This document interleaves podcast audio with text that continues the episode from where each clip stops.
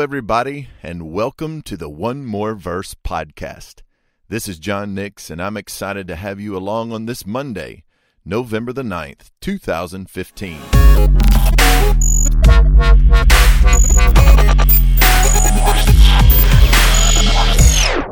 Today's reading was Judges chapter 4, verses 1 through 24. So come on, and let's discuss what we read together.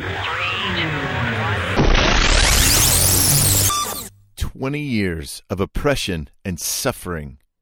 This is where the people of God were when we find them in our reading today. The pattern has continued, and the people of Israel once again disobeyed the Lord and they did what was evil. Therefore, the Bible says that God sold them into the hand of Jabin, the king of Canaan. Now, for us, it's almost unthinkable that the God who loves his people and keeps his covenant would sell them into the hand of anyone, especially someone who would mistreat them. But that's exactly what happened. But it's not because God is unloving, it's because God must be true to himself. In the covenant, the covenant expectation was that the people would exclusively keep themselves to the Lord that they would obey and they would follow him. And so when they disobeyed and did not follow him, God had to punish. And so they found themselves in oppression and suffering. And the instrument of this oppression was the commander of this king's army named Sisera and his 900 chariots of iron. Evidently, this was more than just a formidable force. This was a, a group that just were absolutely being cruel to Israelites. And so we're introduced to a judge that, for some of us, may seem like a somewhat unlikely judge. This judge's name was Deborah, and she was a prophetess and judge she would sit in a certain place and the people would come and, and they recognized that God uh, was using her and they would come and she would help them understand and make judgments. She would serve them well. And so we're told that with her communion with the Lord and Him telling her exactly how to do things rightly and in obedience, at some point He tells her, You need to go and summon Barak. And so she does. She summons this man, Barak, and he comes to her and she begins to tell him what the Lord has said. And she said, Listen, God is telling you, you go gather an army of 10,000 men from these specific peoples. And, and with this army, I'm going to draw out Sisera, and he's going to come meet you, and I'm going to give him into your hands. Now, this must have been good news, but there had to be a lot of questions that swirled about this. It was not that the people had not seen God move through judges before, but Barak had some questions. And so he says to Deborah, he said, Listen, if you'll go, then I'll go. But if you're not going, I don't want to go.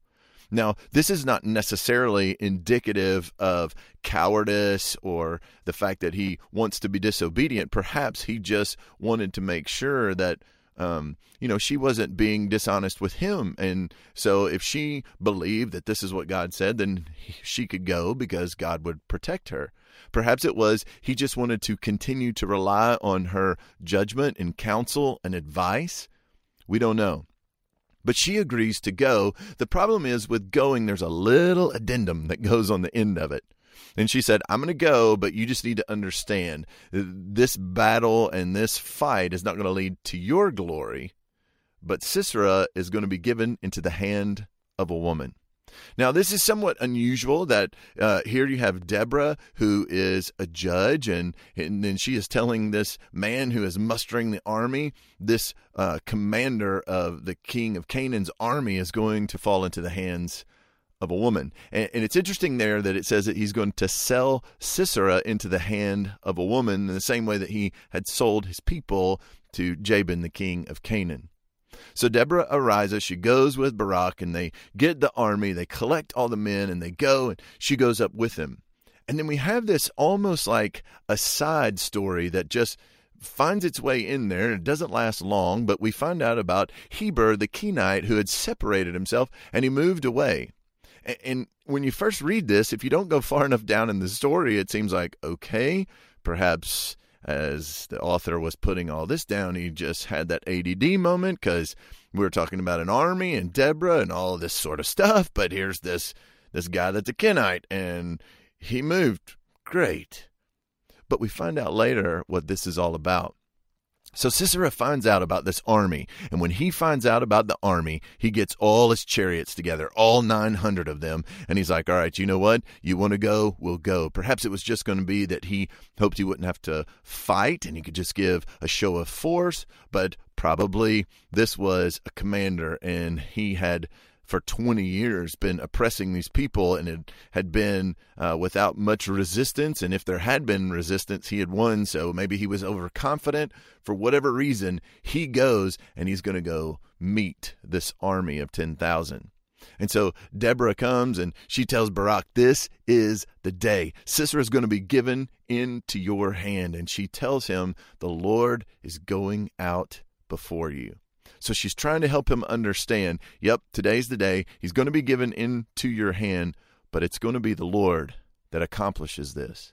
And so he takes his 10,000 men and they and they engage in battle and Sisera is absolutely routed and all his army and all these chariots of iron men begin to fall by the edge of the sword and so Sisera gets down from his chariot and he runs away on foot. Barak pursues the chariots, he pursues the army, and it says that not a man was left. Now, obviously, that wasn't meaning that nobody was left anywhere because Sisera is running. And so he is fled on foot, and he comes to the tent of a woman named Jael, and she's the wife of this guy who had moved. And so he comes and he there's peace between these two um, neighboring groups of people, and so he thinks, you know what, Th- this is the direction I want to go because perhaps I can find some allies that will help. And so Jael comes out to meet Sisera, and, and she directs him into the tent and says, Don't be afraid. Now, I would imagine for Sisera, it's nice just to see a friendly face. For anybody, after you've seen your comrades fall in battle and you've been running, anybody that would say, Hey, come on in, I'll take care of you, it must have been a welcome sight. And so he goes into her tent and she covers him up with a rug. And so it's is like, you know, we're going to camouflage you and you can come in here and hide and you'll find a safe place. And he gets there and he asks her for a drink of water. He had to be exhausted running and and the battle and all of the adrenaline and everything that went with it. And so she gives him some milk. She covers him up, and uh, he tells her, he just entreats her. He says, Listen, you stand at the opening. If somebody comes and they say, Hey, is anybody here? You just tell them no. And so she goes, and it appears that she is going to comply with his wishes, and everything's going to be fine. And so he fell asleep he, he's exhausted. Uh, he finally has a place to lie down, and there's a rug over him, and there's somebody that's, you know, watching over him, or so he thought, and so he fell asleep. But we're told that Jael quietly slipped over to him. And while he was there asleep, she drove a peg into his temple with a hammer, and it went down into the ground, and he died. Now, Barak has been pursuing Sisera, and Jael comes out to meet him, and she says, Listen, come in here. I will show you the man that you're seeking. And so, just as God said, he walks into the tent, and what an incredible sight it must have been. This commander of a king's army with 900 chariots, having fled from the battle, is given into the hand of a woman who had moved a long way away with her husband and now Sisera lay there dead, with a tent peg in his temple. And so the Bible tells us that God subdued that army, he subdued those people, and Israel just continued to press and press and press until they utterly destroyed Jabin, king of Canaan. Now, there's some things in here that we need to understand and see these ongoing patterns of sin. God has to deal with sin. If you belong to God, He's going to discipline you. And if you are not a follower of Jesus, then you are going to come into those consequences at some point.